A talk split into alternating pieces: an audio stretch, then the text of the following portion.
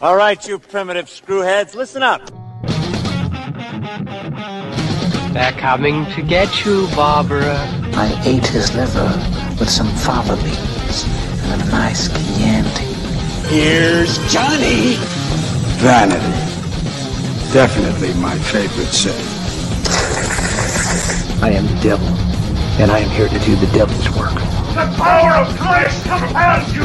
This is my boomstick! What's your favorite scary movie?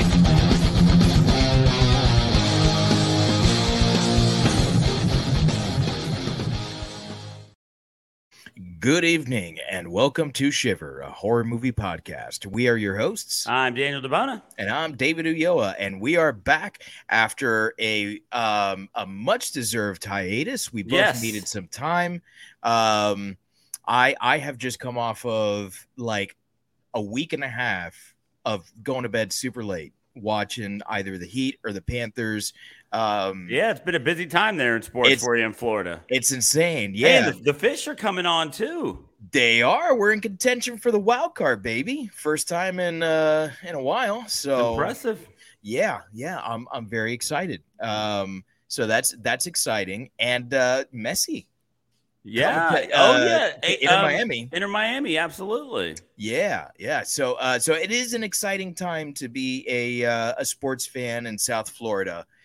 But this is not Shiver a sports podcast. This is Shiver a slasher movie podcast because we are here to talk uh, about a slasher movie that I love. Um, and in our overview section, we're going to get into the Prowler, the 1981 slasher. Uh, so before we get started, I want to give a shout out to uh, my friend and yours, Andy Chacon. Uh, he suggested, hey, why don't you guys do a summer slasher series? And I said, hey, that's what the fuck we're doing Hell yeah, because yeah. that sounds fantastic. So, um, Dan, and I each picked two slashers, right? Um, we'll alternate. I went first, and uh, my choice was the Prowler. Now, Daniel, you had not seen this one yet, right? I had started this one time, um, and uh, it was one that I I either I don't like I don't know if I like had had a couple drinks and fell asleep, or if I just fell asleep or what. But like I had really only seen probably about the first twenty five minutes of it. I realized when I started watching it, like it was not long before it reached the point where it was new to me. So essentially, it was my first watch. Okay, cool. So, what were your thoughts in watching this for the first time officially? So I wasn't sure kind of what to expect from this movie because this is honestly one that before you ever mentioned this movie, this was one that was never even on my radar. Mhm. This was not a movie I'd heard people talk about. So I didn't know if it was going to be one of those things where it's like maybe it's not that great, but like the people who love it, love it. And so I didn't know what to expect. Uh, so that being said, I was I was happy with it. I saw back when uh, I did the town that dreaded sundown with Nakia Day. We spent a lot of time mentioning all the things that made that like a proto slasher. And this was another one like that where it was fun to go back and see a movie that laid the groundwork for things that we just consider slasher movie tropes now. Yeah. Um, it is not a movie that is without faults, uh, but I did really like it. There was some great kills in this movie. There's Yeah. a there's a good there's a good twist. Uh, I love that you you don't really know who the killer is for most of the movie, so you get that mystery angle.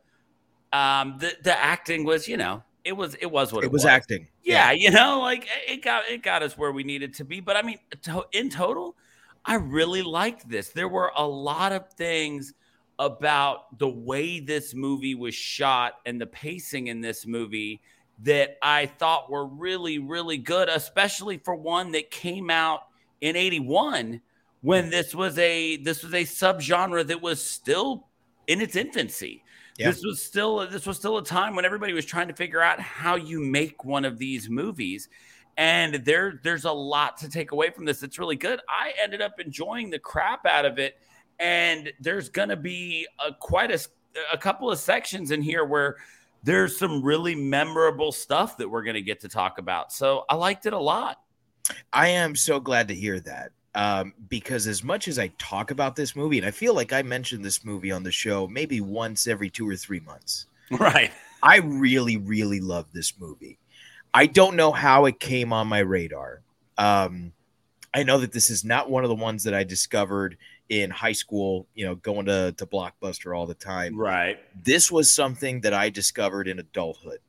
And I don't know if it was on a list of like best slashers. I do know that a couple of years ago, um, I started just furiously watching as many slashers as I could. I, I go through this. I get manic and I'm like, okay, uh, zombie movies, let's watch them all. And then I'll just go through like a four month period where the only thing I'll watch is fucking zombie movies. Nice. And so good, bad, somewhere in the middle, I will I'll just sit down and watch them all.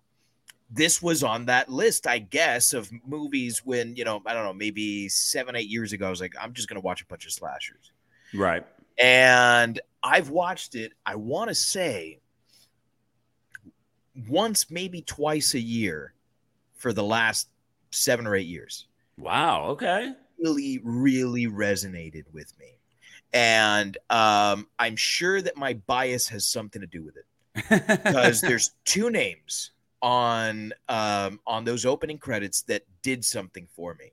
Two names I was familiar with when I saw the movie, although I didn't know it when I first put the movie on. Right. And two names that just about any horror fan is going to recognize.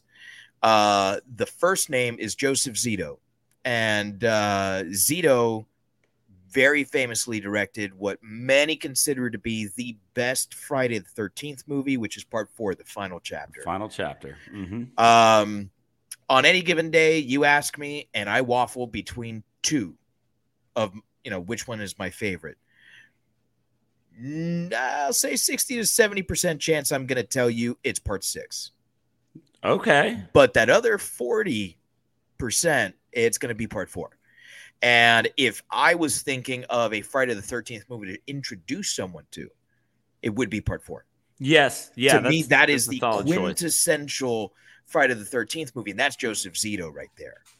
Uh, he is, in my mind, he is 80s horror and he is 80s action because he also directed two ridiculously awesome 80s action movies in Invasion USA and Missing in Action. Missing in Both- action. both Yeah. with, with Chuck Norris. Um, you know, so so this guy really knows how to how to shoot stuff to make it interesting. The other name that's attached to this is the maestro himself, Tom Savini. Yeah. And if you don't know who Tom Savini is, You're You're in your horror infancy. podcast. Yeah. well, actually, I would I would argue you're listening to the right podcast. Good call. okay. because you know everyone's got to learn somewhere. So if you've never heard the name Tom Savini before, you're probably in your horror infancy, and that's okay. That's a beautiful place to be because there's a huge discovery that's coming your way. But you got to fucking learn who the hell Tom Savini is because he is literally the greatest special effects artist of all time. Correct. And when you listen to people talk about this movie, they will say either they loved it, they will say that they were somewhat indifferent about it, or they will say, I hated the story. But they will always say, Tom Savini, wow. Yeah. This is what Tom Savini himself says is his best work. And it's hard to argue with that. Um, it really is spectacular what he was able to do in this movie. Um, I mentioned with uh, Ralph Diaz Wagner a couple weeks ago when we did Tenebrae that some of these movies, and I think I mentioned this one in particular, you're watching it and you're like, that's a snuff film. yeah. This person died. yes. That guy, he, he, he, he killed himself or someone killed him for the betterment of this movie. that shines in this movie. Like there, there. I mean, it. There are a couple. There are a couple when we get to kills where I'm like, I'm still Yeah. not hundred percent convinced they didn't actually kill someone. Yes. Yes. Um, so for me, this is a movie I continue to go back to. I absolutely love this movie, all aspects of it, not just special effects. We'll, we'll, we'll get to why in a little bit. So, so let's get into the movie a little bit, you know, because this is this seems to be something that this is going to be a cat an area that's going to be divisive about people when it comes to this movie, and that's the story that we're looking at here. Um, what's interesting to me is the fact that this was released in '81, the same year as My Bloody Valentine, Yeah. and there are a lot of parallels to draw between the stories here. So you've got the, you've got this group that in, in 1945 they're having this big graduation dance, and there's a murder. So then the dance goes away Mm-hmm. comes back in 80 and then you're worried about whether or not the killer's going to come back because the dance is back. That's that's that's my bloody valentine right? Like Yeah. I'm, I'm- and so but i mean but so when we talk about slashers we always talk about the idea of is there a good story here or is there just enough to get me from kill to kill from a to b to c? So what's your takeaway from the story on this one? I think that the story here is actually pretty interesting. And I think that that's part of the reason why this movie works. I think that there's definitely bits where it's like, wait, they didn't wrap that up. Or why did they include that in here? right But I think a lot of that is it, it might be that there wasn't an awful lot of care taken in the actual writing of the story. right It could be that some things were filmed just to pad out runtime. And it could be that some things were there simply to excite you.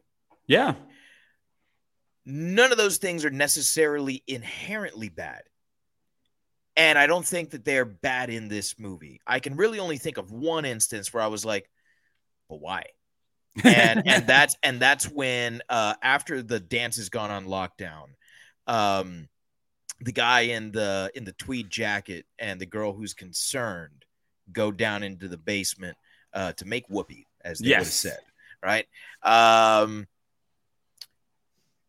nothing really comes of that and we don't Nope. even really get a sex scene either so i'm We not don't. sure no i'm i'm not sure what the purpose of that was except to maybe show us what's going on in the dance hall Yeah, like I seriously rewound to see if maybe I had dozed off because I was like, why did we follow these people down to the basement and I don't remember seeing them get killed or see like anything come of this? So it was like I rewound to see. I was like, maybe I dozed off for a minute, but just nothing comes of it. they live that's Yeah. it you know uh and the, the same thing happens to Shelley in part three of friday the 13th uh he goes out from the bar we never see him again Right. what the fuck happens to him? I don't know. You don't know. No one fucking knows.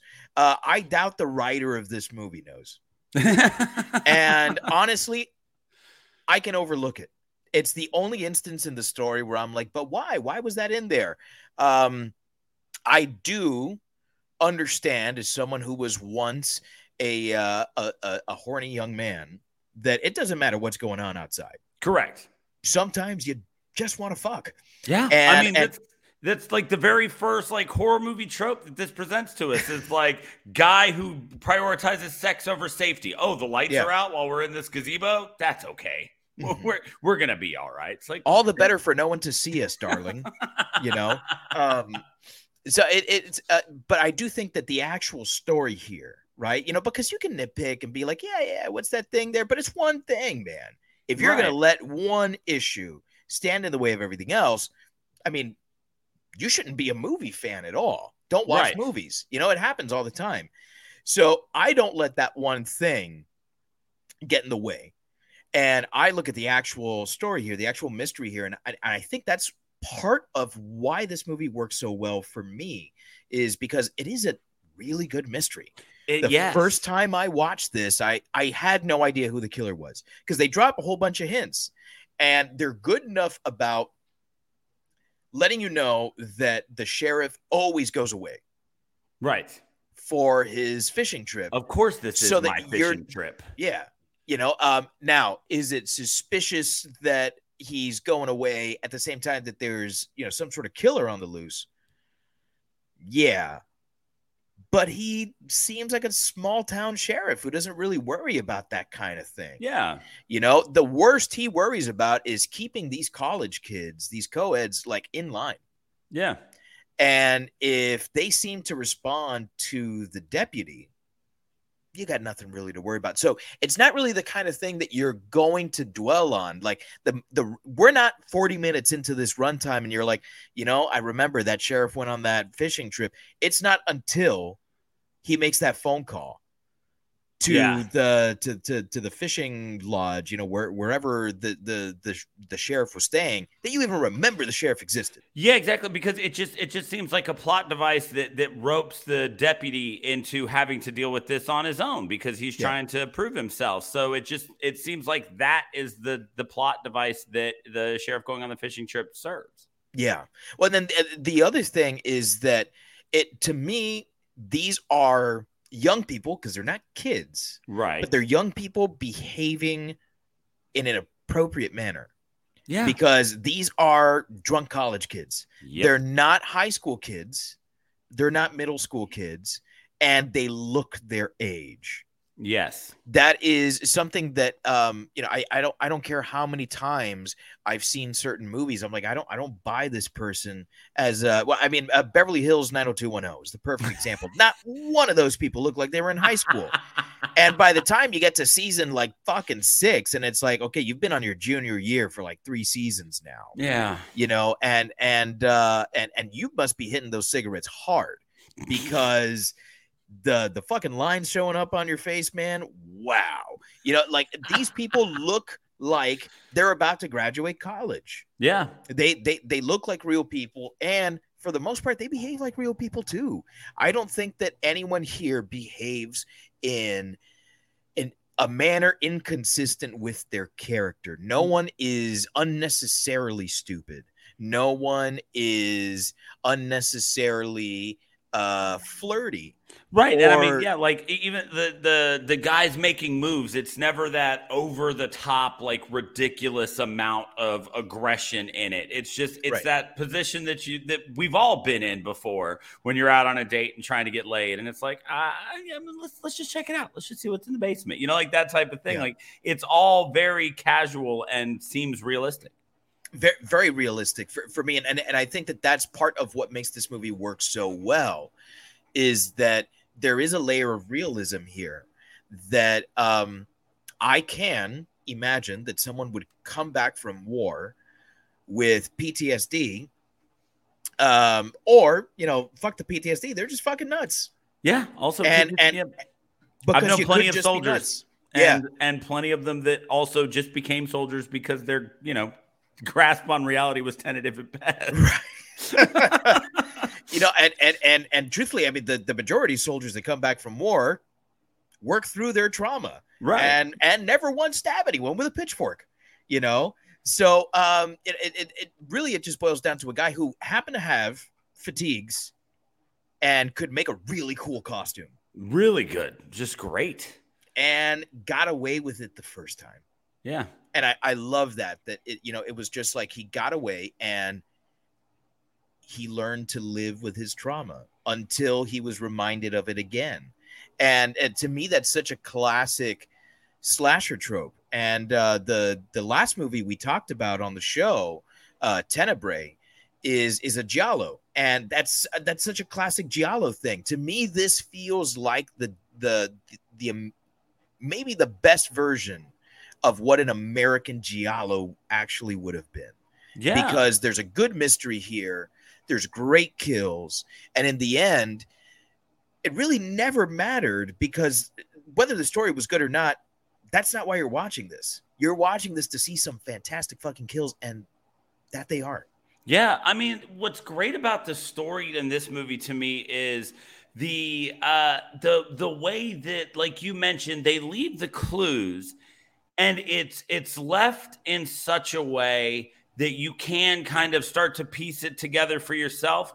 But i also love that they never do the the unnecessary exposition of having two characters discussing what the clues that they've found are. Right. you know you're just kind of allowed to see the pieces come together and and build them at, the same rate as the characters in the movie and if you never do well then that's on you you know if, if it gets to the point where the mask is ripped off and you see it's the sheriff and you're completely floored and none of this has made any sense well that's your fault Yeah. you know we didn't need to have a scene where two characters stood around and discussed everything that went into this.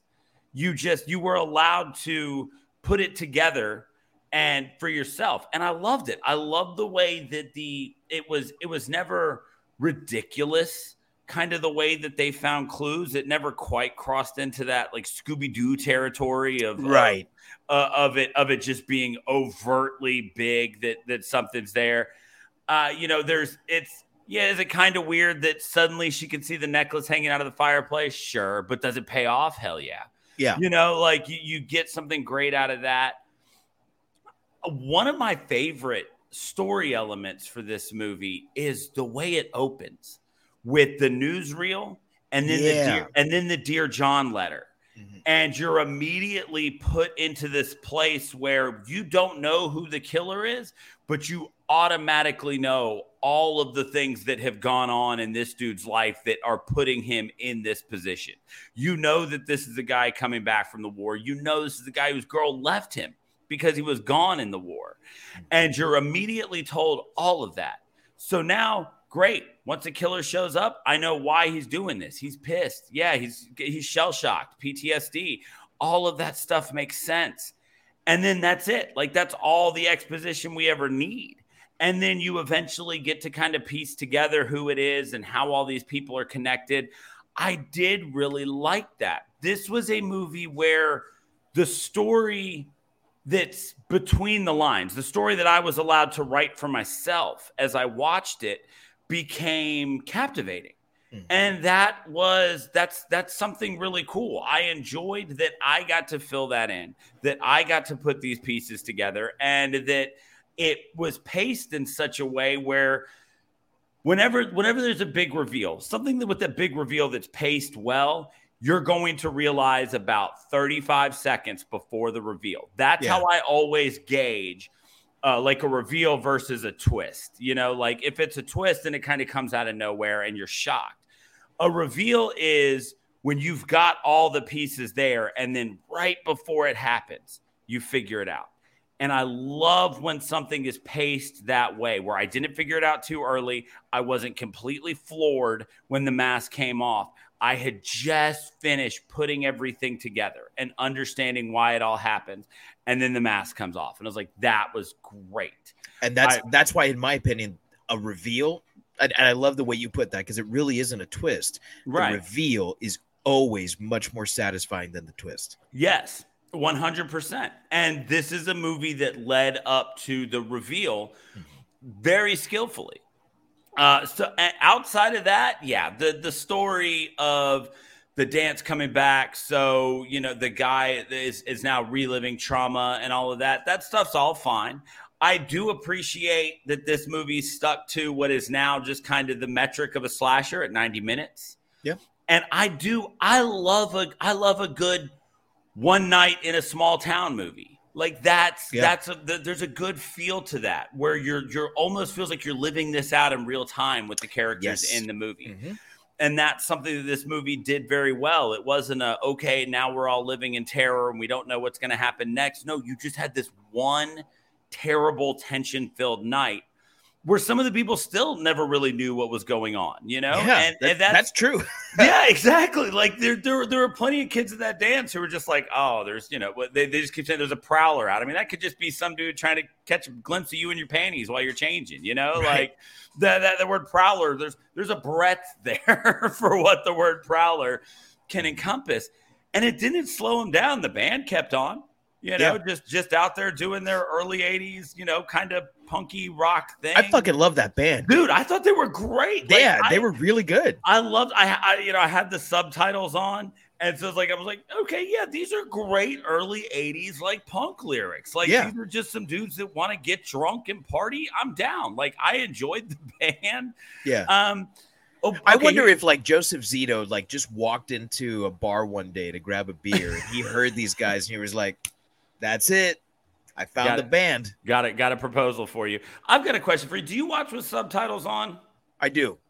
when you were watching did your subtitles have fours instead of apostrophes Yes, the I, I don't know why, but the subtitles for this movie yeah are terrible. They're all over the They're place. ridiculous. Yeah, um, I and I know that subtitles are done by the distribution uh studio, so um, some are really good about it, some are not. Um, I can't remember. Is it Blue Underground that did this release that I have? I don't remember. Uh, but it's it's Sandhurst releasing is who's listed on the wiki, okay. but I don't know that Um, that was this like production of it, this version of it. you know? Right. Yeah. I I, th- I think it might have been. I think the name was Blue Underground. Okay. is the name of the it, kind of like how Arrow, um, Yeah. you know, video does uh, does a bunch of these. Um, man, Ralph and I went off and off on this stuff. Uh, Kino Lorber, you know, a, a- couple of these. So anyway, this is what uh, Shout Factory. That's the other big one there we go. that uh, that'll do it. And, and it wasn't Shout Factory. It wasn't Arrow. Those those guys put a lot of effort yeah. into these- into their releases. This is very bare bones. Yeah, no. And so it was just it by probably about 20, 30 minutes into it, I stopped noticing. Like it just became one of those things where I saw it and it didn't really register. But for the first like 20 minutes of this movie, there's just fours just constantly in my subtitles. It uh, it reminds me of when uh, when the llamas have taken over the credits in Monty Python and the Oh, Holy. Grail, and, and and it's all like Nordic lettering. yes. Like what the Yes. fuck is going on here? Yeah, it's very, very similar. But I, you know, like I said, all things considered, the story that we have here is more than bare bones because Mhm. it's it's better than you know some of the Texas Chainsaw Massacres we've gotten. You know that, that, Yeah. that don't really tell a story. They just they just guide you from kill to kill. There, there's definitely something here that's worth that's worth noticing and paying attention to and that kept my interest. And and that was pretty cool. And like i said yeah i, I had i had just pieced it all together and who i was willing to put my chips on as being the killer before he you know rips off the mask and, and Yeah. you put it all together. And that made it feel fulfilling to me. That made it feel like it was all worthwhile. Yeah. Well, and and and speaking of taking off the mask and and and and seeing the fulfillment, it's there's a lot of characters in Yeah. this movie, a lot of characters, and that is hard to juggle.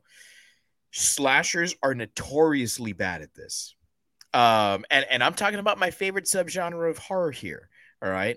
Um, there's so many characters. Uh, usually because you need people to kill. Right So uh, these characters tend to be one dimensional. They tend to be um, maybe interesting a little bit, right? Uh, but there's a lot of them. How do you feel about the characters in this one? Um, in general, but then also, is there one or two that you'd like to like point out? So, in general, I think that what we got here, like we mentioned, was a realistic portrait of just kind of a cross section of what a small college would be like uh, in, in a small town like this. I, I think that we weren't quite in that one dimensional space for for some people. I think a lot of them were. I think a lot of them were just there to kind of be bodies. You know you got the you got the guy in the tweed jacket who's just trying to get laid in the basement. You've got the one guy who's drinking before the dance even starts. He's puking before it's over you know those those guys.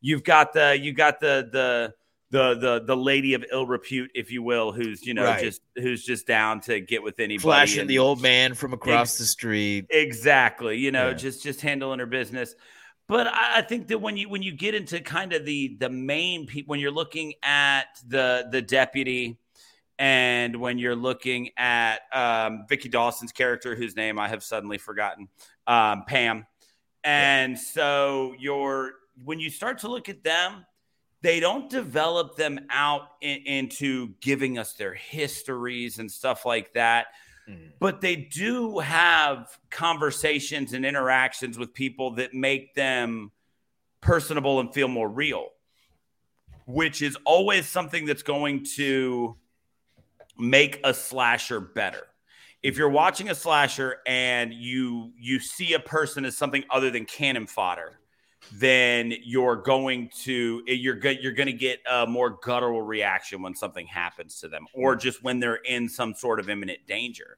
uh, in the case of pam you know she ends up surviving root for She- them what and root for them. Yeah, exactly. Yeah. You know, and, and and Pam ends up surviving, but she's in a lot of situations that she has a couple really close calls, and then I mean, then she just full blown fight with the killer at the end. Uh, so I, I think that that the care that we got just enough development from characters that we needed it from, and we hmm. didn't get un, any unnecessary development from characters who ultimately didn't matter. That that we that it was okay if they were just cannon fodder. You know, the the Yeah. roommate who the roommate in the shower. Sure, we don't really need to know that much about her, right? There was one character in particular and, and- and not even like a character from the movie. This is like just like from from a film perspective. The guy who runs the shop, I think his name was Kingsley. Yeah. Um, I went and looked. I was willing to bet lots of money that that was a young version of Sid Haig. There was- Right? Yes, he looks just like him. it was, and, and he doesn't just look like him. He sounds just like Yes. him. Yeah. When he's running that shop and he's getting on to the guy about looking at the magazine and and and and hanging out too long and and watching, I was like, that's Captain Spaulding. Yeah. I, I I was I- paused the movie because I was like, maybe he just maybe it just somehow missed his IMDb. Like I'm just desperately. Try- it was not Sid Haig, and you could have knocked me over with a feather when I found out it was not Sid Haig because I was willing to bet money that it was him. It was it was so crazy how much Sid Haig I saw in him. Um, so not that he was a standout character, just I really thought it was uh, it was Sid Haig. Yeah. Um, as far as you know, characters who stand out, I did really enjoy um uh Mark London, the the deputy. Uh I Yeah. there was there was a good development arc there in him. When we first meet him, he's kind of ogling the girls hanging the banner and then trying to play it off because the girl he likes walks up and she gives him shit about it immediately. Spectacular the way she I, I don't want you to strain your eyes twice in one day. Just fantastic line. Yeah. But uh, we we end up seeing him go from this guy who you think maybe has an eye for everybody in town and might be kind of crappy at his job because of the way the sheriff talks to him at the beginning to somebody who we eventually learn really does genuinely seem to care about Pam and this town and takes his job very seriously, which isn't who he's presented to us at first. And so the uh, the actor who played him, uh, Chris Goutman, he did a really good job of showing that growth. And like I said, this movie takes this movie spans a day, and he gave us a really good character development arc out of him in just that one span. Because as soon as the killer shows up, and Pam comes out and she's like, somebody was chasing me in there. Like you see him go into work mode. Yeah. And suddenly he's really serious. And it's like, oh shit, like this guy takes being a cop seriously. You never got that feeling before that moment. And you see that switch flip. And he he ends up, you know, being really good at taking care of her and and putting this puzzle together. And so it was just really interesting because, like I said, when he when we first see him, it's just like, oh man, it's just some dude who became a cop to try to get laid. Yeah. And then you see that he's actually really good at his job. And so that was a fun progression. I, I did enjoy him a lot. there's there's a great character moment with him where um, he and Pam are uh, in the middle of an argument at um, Major Chatham's house, and she says, "Well, why don't you go call the sheriff?" And it's said in a way where it's like, you know, well, if you can't get the job done, you know, call in the adult. Right. And he looks hurt. Yeah. Um, and uh, I'm not going to say that there's spectacular acting in this movie, but there's occasionally really good acting in this movie, and I think that there was really good acting there, particularly be between um, uh, Goutman and Dawson. There was chemistry there, and there there was there was something there. I would not be surprised to hear that they had uh, like an offset fling Right. you know um and it, it, it- there's a you're right man he's he's spectacular Yeah. I, I was just I was I was really impressed with him.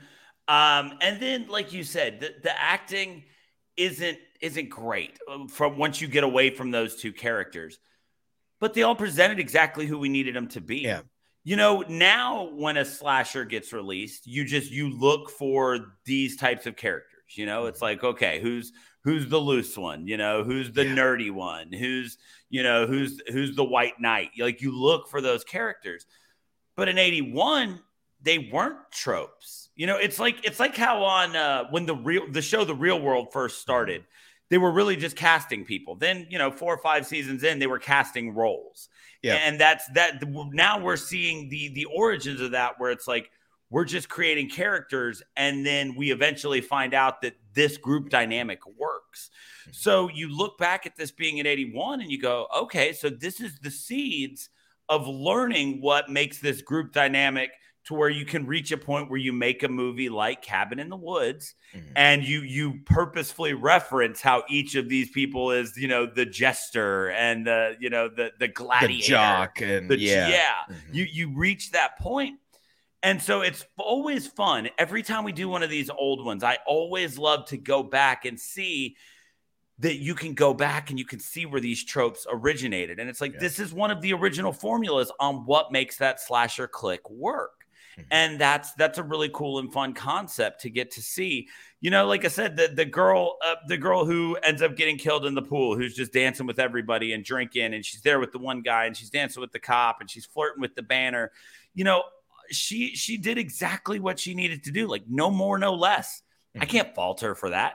You know, no. she she gave me the exact character that she needed to be. And so And we knew who she was from the very beginning. We knew that the only thing she was interested in was having a good time. Right. It was it was it was her last night really as a college student and all she wanted was to enjoy herself. Yeah. So I, I, think that what we got out of this movie was a couple of, like you said, really good acting moments, and then just a lot of here's what you need for this movie to work. That scene where she dies in the swimming pool, um, if that is not inspiration for what I think is the best death in The Strangers uh, Prey at Night, yeah, I don't know what is. Um, and as that movie is less of a 70s thriller and more of an 80s slasher, to me, when I saw The Strangers Prey at Night, I was like, that's it. That's that's the Prowler reference right there. Yep. Um, you know, and and uh Bertino as as a uh, as a horror, you know, maestro would know that, you know, all right, I got to reference some some of these uh some of these classics here. Um there's uh, two characters that I want to talk about. One has a smaller role, and one has a um, uh, well, no, it's still a small role. Uh, they're they're they're both they're they're both small roles. Uh, you, you, I, I don't want to go on and on about some of the characters you spoke about because I I you, you you chose the best guys. Uh, uh, one is the MC from the graduation party in 1945. Yeah. That guy can control a party, man. He really is a master of ceremonies and he's he's throwing out references to Glenn Miller and I'm like, yeah, man, like uh, he was exactly the kind of MC that my grandfather told me stories about. Right. Like like to me that was authentic to the 40s. And I wasn't around at the 40s. not even by a long shot. You know, um, I, I, I think I I should have been born in that time. Right. You know, uh, I, I, I love the movies. I love the the the fashion. I love the music. I love you know all of it except for you know the societal issues, but yeah. uh, which is huge. yeah, yeah. um, the war. The war. Yeah. um, you know, you're probably gonna end up you know dead somewhere in Normandy, but it's fine. Um, he was he was so good and he sold it you know and and i love his costume he, yeah. he wore the like the seinfeld puffy shirt yes uh, as his tuxedo shirt and man he fucking killed it he was owning that fucking tux yeah um it was it was spectacular it was great and it, it and it's such a great contrast to the fact that there is no mc in the party in the 80s there's just a band yeah. And and and then when when the teacher gets up, uh shit, what was her name? Uh I can't remember the teacher's name now. Uh Miss Allison. when when she gets up onto the stage it's like okay well she has to do that because there is no mc um which by the way miss allison is a stone cold fox No lies wow protected. Yeah. yeah uh, i would not have been able to focus if she was my professor Correct. what the fuck um anyway um she was also fantastic miss Yeah. allison to me really had um and it wasn't just her but it was the way that people acted around her um you got the impression that the students respected her but enjoyed being her student Right. um she's there at the party she's helping set the thing up and yet they're hiding the alcohol from her Right. you know so like there's there's this balance of like um uh reference to one of my favorite movies of all time mean girls you know i'm not a regular mom i'm a cool mom I'm a cool mom. you know but you're still a mom you know you still have to be an authority figure you know and i, I realized how he said that i don't mean that as a bad thing you know the, oh you're Mhm. a mom you know um uh i'm married to a mom um in a lot of ways i am a mom so um that's it, it was it was great the way that she was able to be authoritarian but also be uh you know fun lover at the same time i i thought i thought that was fantastic and wow what a fucking death Yeah, I mean, and also like even the even the drunk guy who's like trying to get out to go, you know, meet up with his girlfriend. He she was she was a waif. I mean, he could have and this that dude was taller than everyone else at the party. Yeah. I mean, he could have just shoved her to the side and went out, but he didn't take that route. You know, he like you said, there was obviously an amount of respect there Mhm. to where even in this drunken stupor that he was in and all he was thinking about was going to meet his girl at the pool, yeah he still even halted at her authority at the door. yeah And so there there there is a healthy amount of respect there for that uh, for that teacher. Mhm. absolutely and some of that could be uh you know it's a, a societal thing you know, Yeah. a, a cultural thing um teachers definitely don't have the respect that uh that they used to No. Believe But- it or not. um yeah right um said one teacher to the other Mhm. um but uh there's always been people that you don't respect right. and some of them happen to be teachers and professors and i think she does she does a really good job of capturing that Yeah, uh, and so and again, like I said, just so many of the people here just kind of serve, like you said, you've got to have a lot of characters in these movies because you got to have people to kill. And so, you know, moving forward, it's time that we get into that section that we always uh, that we that we've got to do, and that is somebody's got to do the killing. yeah You've got to have somebody who's gonna pile up these bodies. So what we get in the Prowler is a masked man that we are slowly able to kind of piece together who he is. Uh, we know from the beginning that it's got something to do with the Dear John letter and the war, and and we start to get those pieces, and we end up with just you know the Prowler as our killer. So when you look at the Prowler, the sheriff, as we eventually find out that he is, I mean, how does this guy stack up for you? i think of him as one of my iconic slasher killers. Um i mean everyone's always going to talk about the big three. Um you know your uh your freddy your jason and your michael. Um you can probably extend that to uh to chucky and to ghostface. Leatherface. leatherface. Um but that's um that's about it as far as like what everyone recognizes as like the iconic slashers. Right. The thing is there's like hundreds and hundreds of slasher movies Yeah. and hundreds and hundreds of slashers on a different level i feel like um the miner from my bloody valentine and the prowler from the prowler are just as iconic for the horror aficionado Right. these these guys are like uh they're they're equal to your Freddys and your and your Jasons and your Michaels. There's just less content. And uh, I, I think it goes back to the fact that in the early 80s, they weren't thinking about building a franchise. They were thinking about we want to deliver a good movie Right. with good kills that's going to keep someone coming back watching week after week. Uh because remember the video craze was just getting started. So Yeah. you were either renting this movie week after week, or if it was in its initial run in the theaters, you were watching it until it got out of theaters. So you needed a compelling killer, someone who was going to bring someone back to this movie because you weren't thinking, well, where's the part two next year? right. You know, like that didn't really start until Friday the 13th. Um, you know, because e- e- even Halloween comes out in 1978. We don't get another one until 81 yeah. you know, uh, it- uh, right around the time that Friday the Thirteenth Part Two is coming out. So, um, to me, this this is such an iconic slasher, and he's so inventive with his kills because they're not inventive.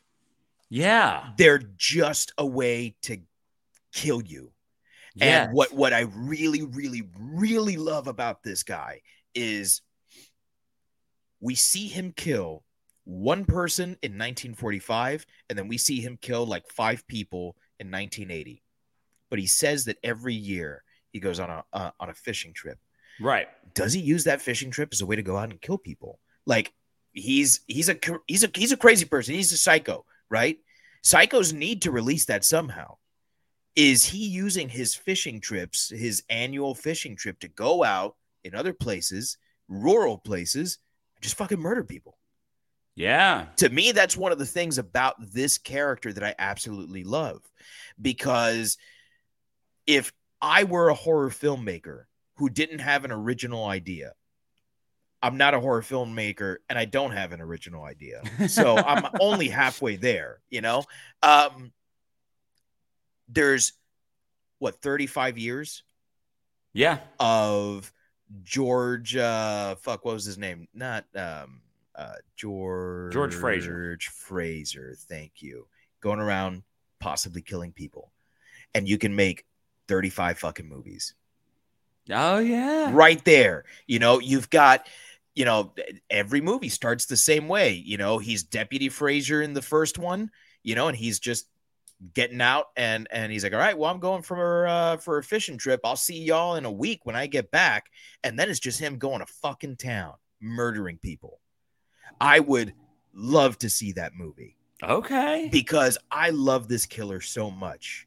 And when it comes to slasher killers, it's all about the look and it's all about the aggression. And that's why the version of Michael Myers that we get in uh, the Rob Zombie film is incredible. Yes. And I know that it's not the Michael Myers, but holy fuck. I've never seen Michael be that aggressive before it is something. it it is something and it, that's what brings you back to that movie and there's an aggression here the way that he stabs through the skull you know the, that's that's that's yes. the image that we have back here if you're watching live right behind us wow i mean there, there is anger there like that is that is catharsis for him Yes. there's a lot of psychology behind this guy that isn't really there. You know, we're just looking at a performance, we're looking at the way it's written, and you know, we're applying our own real world science to this guy. But to me, that's part of what makes him so good is that he seems real. You know, because when I'm angry, I listen to really loud heavy metal. Uh, if there's no one in the house, I'll play really loud heavy metal, you know, uh, um, with pl- plug my guitar into my amplifier and I bang things out, you Right. know. Um, but I specifically stay away from going to the shooting range. I specifically stay away from going to the batting cages. I stay away from going to the driving range because if I get anything that could be used as a weapon in my hand, not good Right. that's a very real human thing. You know, you're going to take your aggression out. And if your instinct is, I'm going to grab my bayonet and I'm going to stab it through some guy's skull, guess what the fuck you're going to do?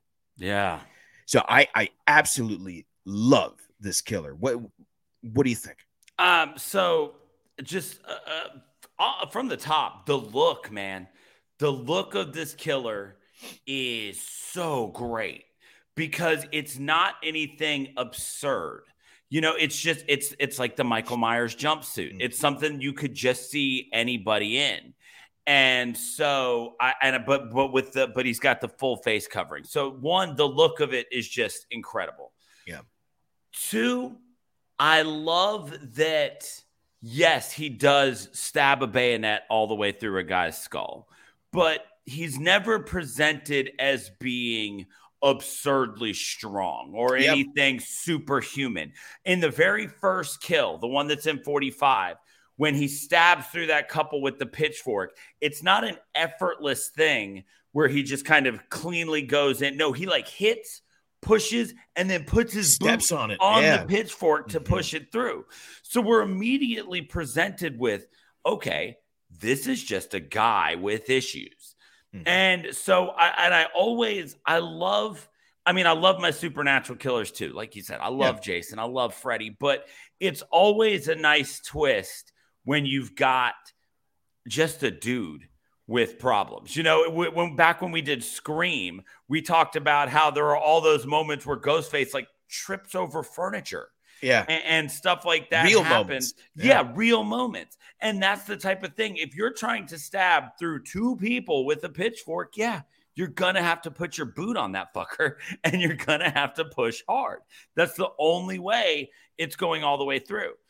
And so then as his kills progress, there's a level of realism to them in the fact that we're aware that this guy is was a soldier.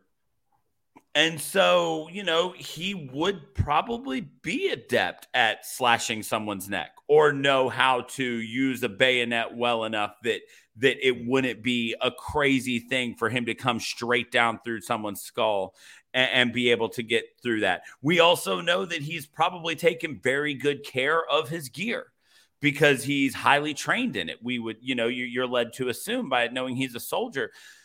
So I ended up really, really liking this guy. And that first kill, I was like, a pitchfork? I don't, uh, like I wasn't sure. I thought it, it seemed kind of hokey at first when I just saw that he was going to get people with a pitchfork. But then that everything else, the first when the when you see him gearing up and you know that this guy's got a sawed off and you know he's got a, a bayonet and a dagger and Yeah. a pitchfork and and you're you're going okay so now this is a well prepared dude and so you you start to you start to understand that there like you said there's a level of psychosis there uh, that, that's an interesting dissection because he's not just somebody who snapped and grabbed a kitchen knife and stabbed somebody this is a well laid plan Eh, from from the very first one. You know, all he does in that first one, he stabs through the two of them with a pitchfork, but we see all the stuff he's got. And he uses the knife to cut the lights, and he creates an atmosphere in which he can get away with this. And so you start to see all of those things where you can't just write this guy off as a psycho with a bayonet. You have to you have to look at this guy as somebody who's highly dangerous because he's skilled and well prepared hmm. which is something that you don't always see. You know your michael myers your jason's held to an extent your chuckies. These are people who just work well in any environment because they because they have no motivation other than the kill so nothing's going to stop Right. them from getting it this is a guy who because you know, one because if he gets stabbed, it's going to affect him. He has to be well planned. One of the things when at, when we finally get the reveal, it's because he's gasping for breath Yeah. because his Because he's been shot. because he's been shot and he has a pitchfork in his back. Yeah. And so he's he's desperately just trying to breathe. So he removes the mask because that's your natural instinct. If you're having a hard time breathing, you don't want anything covering your face. And so all of these things lead to somebody that you can draw lines to it making sense that this guy one is well trained and has probably done this a lot, but two, man, he's he's just a human being. He's a human being with a lot of problems, but he's just a human, and and and that's anything and but therapy, man. Anything but therapy. if, if, Twitter has taught us nothing, man.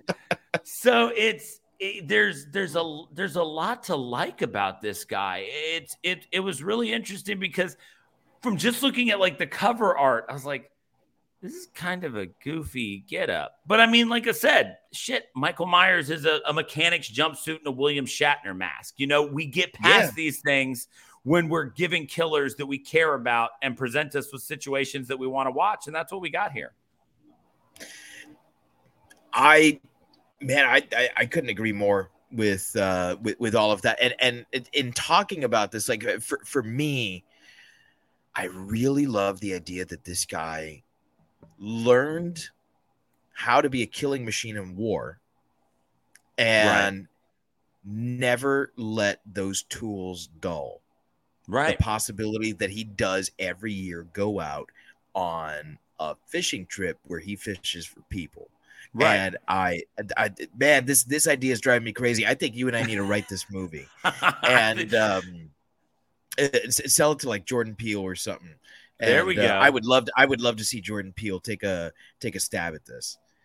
Um, and speaking of taking a stab, there's really only one thing left to talk about before we get to ratings. And uh, making a comeback, we haven't had this uh, segment in quite a, a while, a but we, we also haven't done a slasher in a minute. All right, we're talking blood and boobs. All right, there is uh, there's two things that every slasher must have in the 80s to be a slasher. One is blood, the other's boobs. Right. Right. Violence and sex, sex and violence. It sells. Right. Uh, it's what kept people watching Game of Thrones. It's what kept people uh, uh watching slashers all throughout the 80s. Always. So, um, the violence, the kills, and the sexuality gratuitous or just right? What do you think? Um, both.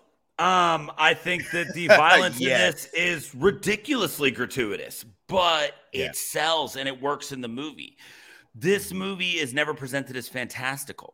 This movie is never presented as supernatural. And yeah. so, you know, that's so the the violence that we get is gratuitous, but slitting someone's throat is a gratuitous action. You know, you're so when when he gets the girl in the pool, like we said, there, there are two kills in this movie where I'm not convinced that they didn't actually kill someone. And the girl in the pool is one of them. This is Tom Savini at his Saviniest when you are watching the two of them in the pool and you're what you see the blade buried in her neck when it is still very obviously the actress and yeah. that thing is a half inch deep in her neck if not more, and moving. And you, it's, it is, it hurts to watch, but it's mm-hmm. also just amazing. And again, simple, simplicity in that because you're right. He wasn't, this wasn't in the phase that we're in now, which is what's the most creative way I can kill people.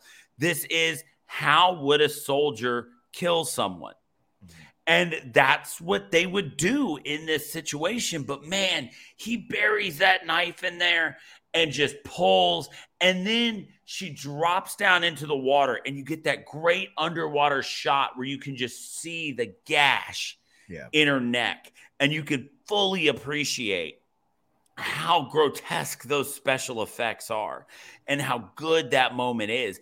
But also just the violence that leads up to the death there. She goes to come out of the pool. He doesn't just stab her in the face, he kicks her in the face. I'm glad you mentioned that because I was going to mention that that that scene starts with the brutality of a kick to the face. Yes. And and it's so and so again then as you put the puzzle together of this being a guy who was slighted by a woman, then that that anger and the fact that he's taking out all of his latent feelings about Rosemary on just whatever co-ed happens to be in his way. that comes through so much more with putting a combat boot to a woman's face than than than just slitting her throat just quickly. Then it be it, that shows that there is a game element to it, you know, because he could have just been standing there and stabbed her and been done with it. Mm-hmm. But there's an aggression. There's there's there's a there's a mental violence to that because it, like it, that scene that you know we've all at this point in 2023 how many people have we seen killed in the in pools in these movies tons yeah but that scene is so guttural because of opening with that boot to her face. Yeah. and then he and then he gets down in the pool with her and he makes the whole thing very personal. Mm-hmm. that's the other thing about the kills in this movie. Um, when we did the town that dreaded sundown he he worked on becoming more efficient to the point that by the end of that movie he was shooting people. In this he makes every kill an up close personal thing and it really shows the fact that that that he's that he's this is something that he that he needs to do because he's taking out some deep rooted issues with these kills. So the the pool one i i absolutely loved. And uh the other one that the the one like jump scare in this movie that really got me was a kill that we don't actually see which is when we see what we kind of are led to believe is Rosemary's body kind of drop down out of the chimney. Yeah. And so then while we don't actually see that kill, one, great special effects on that corpse. Looked fantastic. Mm-hmm. But two, you see the level of of decay that's evident there and you then again you go back to well that's probably not 35 years of decay so how often has he been killing people for 35 years. Yeah. and so I, I mean you just you end up with all these great ones. Like i said when i was talking about the killer i love that when he gets the couple with the pitchfork at the beginning that again boot on the back of it. Push push. Not gonna stop until they're both dead so yeah, the the violence in this movie it's gratuitous, but it leads to the fact that this has that gritty grindhouse feel. This doesn't this isn't supposed to be anything spectacular. You're you're supposed to have a guttural reaction to some of these things. Um, and as far as boobs go, the ones we got were great. Like I can't be mad at it, right? Like they fit yeah. right in with a great kill.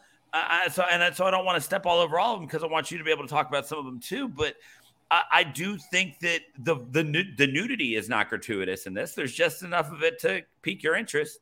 But yeah, I think the violence is realistic, gratuitous. I mean, on the verge of gross sometimes, but not crossing that line into being really gory. It's gratuitous in the fact that it feels real. Yeah. Um, I think you hit the nail on the head there. Um, addressing the um, the sex in the movie, we really only get one scene of nudity, um, and it makes perfect sense. She's showering, right? Because she's getting ready for a dance. As um, as gratuitous as the shot was, it doesn't linger. Uh, so to me, it doesn't seem voyeuristic. It right. seems almost natural. I wouldn't call it tasteful, but I would call it natural. um, uh, you know, it's it's not it, it's not art house nudity. Yeah, it's, it's it's not it's not art. It's definitely not art. But um, it is welcomed. Right. Um, you know, I ain't mad about it, but it makes sense for the narrative because it would have been weird if she's showering and then you don't see her naked. Right. Like Plus, if, if, if, because then they would have gone out of the way to cover her up. Right. Plus her, shower boobs, trope, check. You know, you got shower boobs. you got you shower know? boobs. So it's there. Um, you do get, you know, the, the she happens to be wearing a you know a white lingerie when she goes swimming in the pool, right? You know, so so you get your '80s bush shot, you know, but uh, but it's it, it's it's through the it, it, it's through her panties, you know. um, so it, it, again, it was to me that felt like a very natural and normal thing to happen. Right. You know, uh, she's telling him, "Hey, let's go swimming in the pool." you know, and she is specifically waiting to take it off for when he gets there, Yeah. you know, because that's that's the reveal. It's like, you know, this is what you came for. Let me show you. You know, Right. you're not giving them away too much right at the beginning, you know? Um, so it, it, it felt normal, uh, natural to me. The uh, the amount of uh, of sex and nudity there, um, the violence. You're right.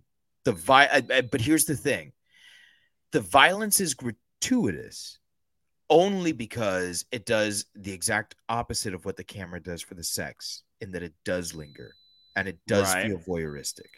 And the thing is that it it all again feels natural. There's nothing comic book about it. Right. Um, there's nothing like Dawn of the Dead, which is Savini's first major work, feels like a comic book. It's Yeah. so over the top. The blood is so ruby red. It's um it's very clearly a comic book. It's very clearly um you know uh over the top. I think that his finest work is in Day of the Dead. Those special effects are just spectacular. They're outstanding. They're perfect. But there's an element of supernatural there because I have to believe that the zombie is doing this to you. Right. Whereas here, it's a crazy dude with a bayonet, or it's a crazy dude with a pitchfork, or it's a crazy dude with a shotgun. You know, uh, to me, the everydayness of these kills, the the the the very normal and mundane aspect of these kills, is what makes it so difficult to watch. Yeah. Um, and there isn't this giant gush of blood that happens. It's just the right amount. yes. It's the real world amount. And um I wonder sometimes if Savini drove around uh you know Pittsburgh looking for people who were willing to get paid to be murdered yeah. so that he could study what it looks like when you slice someone's neck open. How much blood is it? And then he would just, you know, he would do the slicing himself and he'd sit there with like, you know, paper and pencil. Okay, uh-huh. And the, it gushes here. And the stopwatch. Like, uh-huh, uh-huh, okay. yeah, okay. All right. Thank you. Thank you very much. Here's your payout. And then the person would fall over. you know, like that's that's kind of how I imagine like how does someone get this good at knowing what death looks like? and it's just it's so crazy like the the thing that always pops up with Tom Savini special effects is the fact that it's not done where there's a cut to one body part that's obviously just you know a fake Mhm. when like i said when you see the girl's neck get slashed you see her head's right there and it looks like that's her neck Mhm. you know when the girl gets stabbed with the pitchfork in the shower i mean we get like a full body shot where Mhm. obviously like everything above the pitchfork is her Yeah. and and it and it's just moving and writhing Yes. and and it just it just it looks like they're just sinking a pitchfork into this woman and it's just it's amazing and we'll always always always go back to about 42 years later we're still watching this wondering if he actually stabbed some Right. chick with the pitchfork in the shower and the thing is that he uses i mean it they're all low tech when you really stop and think about it. It they're just inventive in how he pulls these things off. So uh, there's behind the scenes stuff that you can find um, on youtube. Tom savini had like a video diary that he made while he was doing this. Um so like you don't actually see the thing but if i know anything as about special effects looks like he actually fitted like a, a fake sleeve onto her neck right. that had the machete already attached to the sleeve so that when he's pulling like this you actually see the skin fake skin the sleeve that's on her pulling. Okay. Very very low tech but really really effective. And Yeah. he knows he, he knows exactly where you need to place the camera for you know for the effect to be sold. He knows exactly how much blood to put on there exactly how much makeup to put on you know um it's it's just knowing your craft. For me the one that is maybe the the one that gets me the most is and is, I, I love the pull kill, but Miss Allison when she gets stabbed through the neck, yeah, there's a brutality about that that to me just like I don't know, like it, he he was really letting frustration out there. Yeah, you know that was a healing moment for him.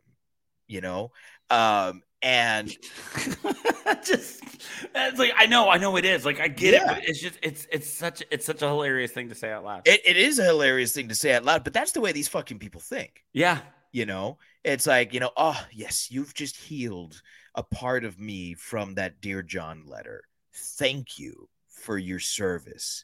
you know, um, it's the same shit everyone tells the soldiers when they come back, right? Thank you for your service. And then they Right. don't fucking do anything. It's just a thank you, right?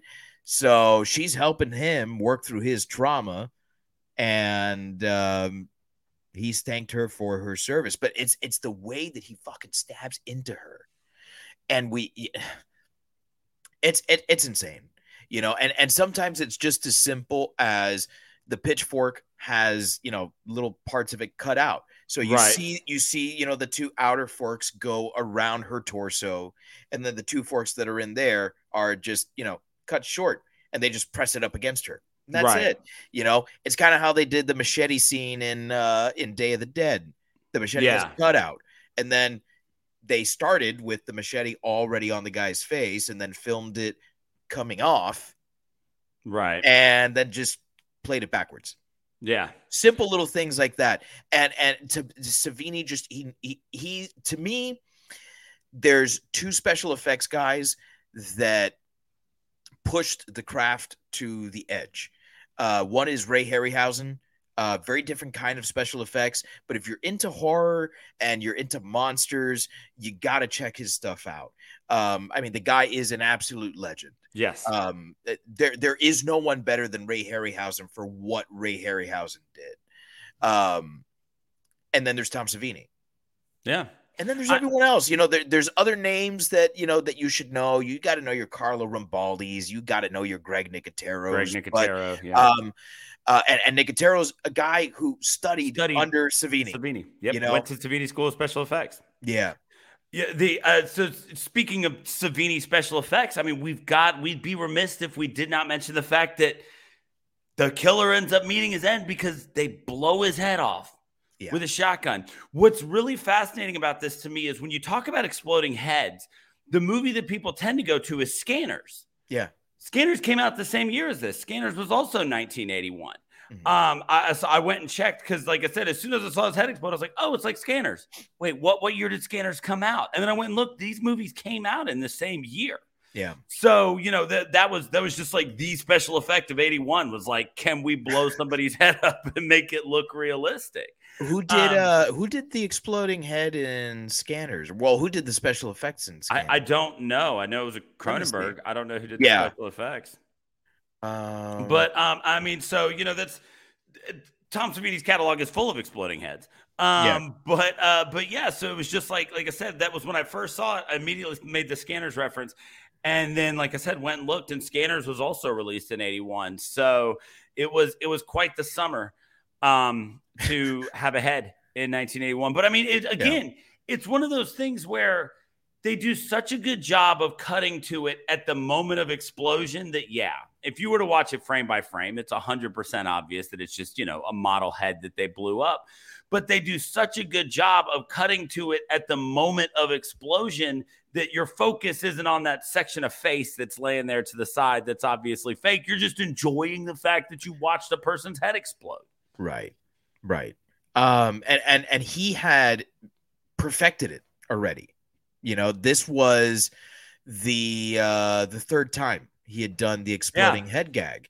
Uh the first time was in uh Dawn of the Dead. It's the very first kill of the movie. yes You know, they the the the police storm that uh, that that apartment complex. They kick open the door. There's a zombie. It turns around. Boom.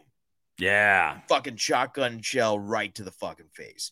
Um, and then it happens again in a movie that I don't really know how I feel about the movie because it's kind of strange, but the kill effects are fantastic, and you know it's Savini. Um, movie called Maniac. Oh yeah, I always forget that Maniac is a Savini movie. Oh, yeah, um, I, yeah. I, I don't know how I feel about it, but Great Kills is the best way to sum up Maniac. yeah. Um, I maybe we need to watch it and do it on here so that I can finally, you know, sort out my thoughts on, right, on that movie. uh, because there's definitely some really good stuff in it, but there's also stuff that I don't know how to feel about. yes. So, um, you it happens again there that he just walks up to this car and bang right through the windshield, and the guy actually happens to be Savini, the actor Yes. gets his head blown off. Because it was Savini's head, he actually had a leftover head from Dawn of the Dead, and it was his it was his head that had been cast. So he actually made a new cast in this one using the actor's face, not his own face. And he was like, okay, well, I know exactly how to do this thing. I've done Right. it before, you know. Um, it's um to me, if you want an exploding head, uh, and Scanners was not him, but it is really interesting that there are two movies with where you know the the exploding head plays such a a, a pivotal role Right. in, in the movie. Uh, but yeah, what a way to to meet your demise. Right, and again, and, what what's really interesting about that is this that idea that you know in this day and age, it's always about can I build my franchise. At this, at, it, for this movie, it was can I tell a story and have a cathartic ending for the audience, and so uh, and so it was like, yeah, no, fuck it, we'll blow the killer's head up. Like, what do we care? Like the movie's made, like it's done. His story's told. Right. We can move forward now. But you know, we've already storyboarded uh, at least two sequels. So At least two. um, one of them will be good. Yeah. Yeah. Then we'll- let the third one fall off, but we'll have made our money by then. So, so I mean, it's about that time, right? I, you know, we, we've Yeah. talked to kills, we've talked to boobs, we've talked to killer. So it's time to rate the movie. So we like to remind you, as we always do, that when we rate a movie on Shiver, we only rate it against itself. So while we've drawn parallels to plenty of other movies, we're not comparing this to Halloween, to Friday the 13th, anything else like that. We are just looking at the movie The Prowler and how it was presented to us. And there is a scene in this where we get a great feat of strength from just a completely normal character. And that is somehow Pam manages to snap his iconic pitchfork right at the handle with her bare hands. So, keeping that in mind, out of a possible five broken pitchforks, Dave, what do you give Maniac or not Maniac? What do you give the Prowler? Um, and you said uh feat of strength, and I was thinking of that line from uh Robin Hood Men in Tights, you know, au contraire. what we need is great strength, of feet. feet. Um fuck, I was hoping that I would be able to come up with it uh while I talked about that um uh Robin Hood reference. Okay. um here's the thing, I can't think of why I shouldn't give it 5. Okay. Um, and the thing is, I know it's not perfect. I I know that I am talking about this movie with rose-colored glasses. I'm I'm watching it with with rose-tinted glasses, and um, I don't fucking care. I love this movie. And when someone asks me, "Hey, I want to watch a slasher," uh, what are slashers all about? This is always the first one I mention. Uh, yeah, Always. it's it's going to be high on that list for me now too. It, it it it always is for me. This is a perfect slasher. There's not there's not a single thing that I would change. Uh, that's not true. I, I I would have uh you know that that weird side story where they go down into the uh the basement to bone and then we never see them bone and then nothing ever happens. I would just take that one thing out. Right. Uh, if, if if there were a shiver cut of this movie, it would be exactly the same thing, but that's taken out. but just, yeah, um, just never see him go in the basement. But here's the thing: that's when I go to the kitchen and refill my popcorn. Fair. So it's it's for me, it's perfectly fine. It's not the first movie where I have to ignore one scene, and it's not gonna be the last. Um, but I don't fucking care. I love this movie. It's it's uh it's perfect for me, and it's five. Five broken I, pitchforks. I, I I'm not gonna go quite that high because I there was one there there was a part of this movie that stood out to me that I just I, I don't know I didn't like it all that much like I understand the purpose that it served but I didn't like at the end I didn't like how somehow that dude was still alive or maybe he wasn't and it was in her imagination like That's what I thought I thought yeah, that it was like, like the trauma of the night she opened it up and you know they were dead they were there but you know yeah, because you know, yeah. then you immediately see him just hanging back there, and so well, well, I, I, I do respect that, and so, but you know, now I'm with the question of it's it's definitely not worth docking it a ton.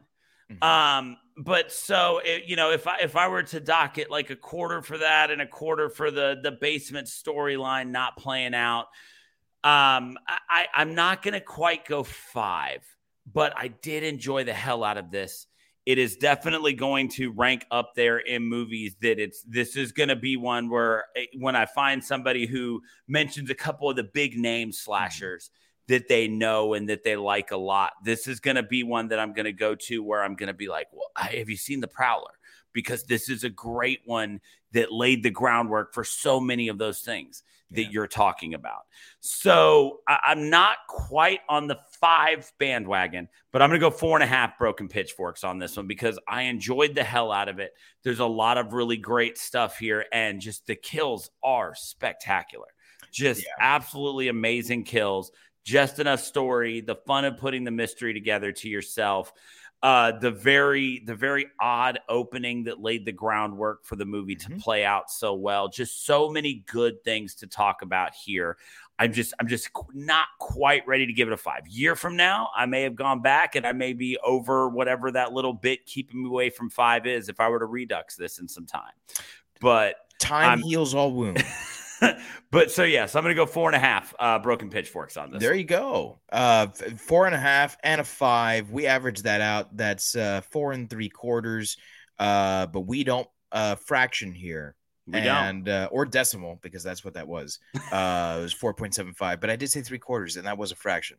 I'm mathing too hard right now. See, this I'm, is why we I'm, don't. I'm spiraling. I'm spiraling. Yeah. uh, so that that rounds up, if I remember uh, from my arithmetic, and so it's going to be five broken pitchforks for the very first installment of our summer slasher series, the Prowler.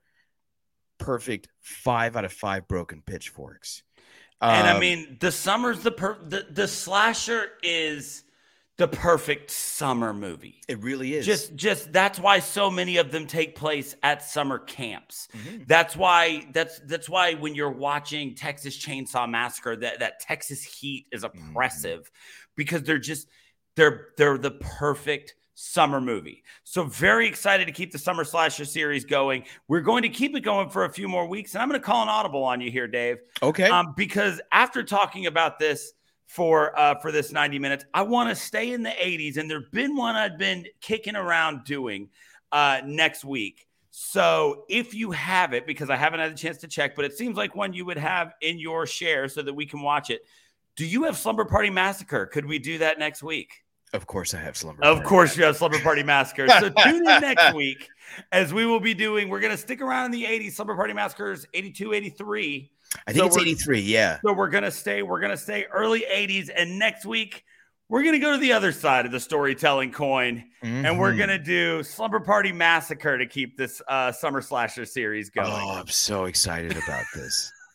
oh man, I'm really excited. Oh fuck, this is fantastic. So if you were watching live, we appreciate it so much. Always feel free to comment. Let us know that you're out there watching. If you're listening, know that we always record Wednesdays at 9, 8 Central. You can catch us live on Facebook, YouTube, and Twitter. We are on all of the social media at ShiverPod. You can always head to shiverpod.com where you'll find links to all of our social media outlets, Instagram being the one where we are the most active and uh, we keep managing to pick up people, meet new folks. So uh, reach out to us if you've got an idea. Like like Dave said, mm-hmm. the idea for Summer Slasher series came to us.